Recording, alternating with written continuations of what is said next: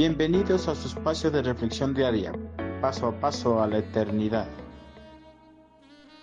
No testifiquemos falsamente.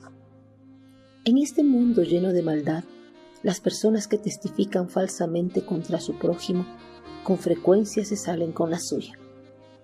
Por eso, muchas personas no tienen temor de acudir a los tribunales y jurar en el nombre de Dios que solo van a decir la verdad, aunque en su corazón y mente saben que solo pronunciarán mentiras para favorecerse a sí mismos o a un amigo en particular.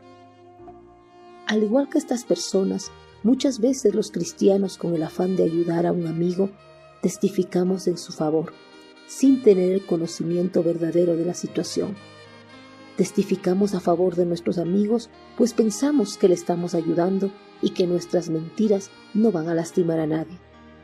Tal vez nuestro perjurio en realidad no lastima a nuestro prójimo, pero la mentira siempre va a lastimar a alguien y ese alguien siempre será aquel que comete el perjurio. Y precisamente el escritor del proverbio lo aclara. El testigo falso no quedará sin castigo y el mentiroso será destruido.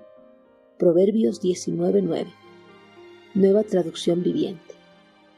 El escritor del proverbio es bien claro en cuanto al destino de los testigos falsos y mentirosos, pues Dios en su palabra determina que la persona que testifique falsamente será castigada con su destrucción. Pese a que los testigos falsos se salgan con la suya en este mundo delante de los hombres, finalmente, cuando llegue el fin de los tiempos, llegará el juicio divino sobre ellos.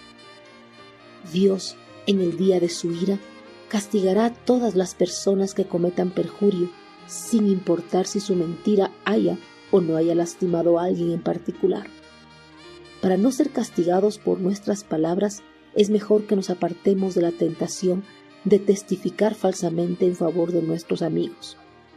Mejor es que resguardemos primero nuestras propias vidas delante de Dios, antes que resguardar la vida de nuestros amigos delante de los hombres.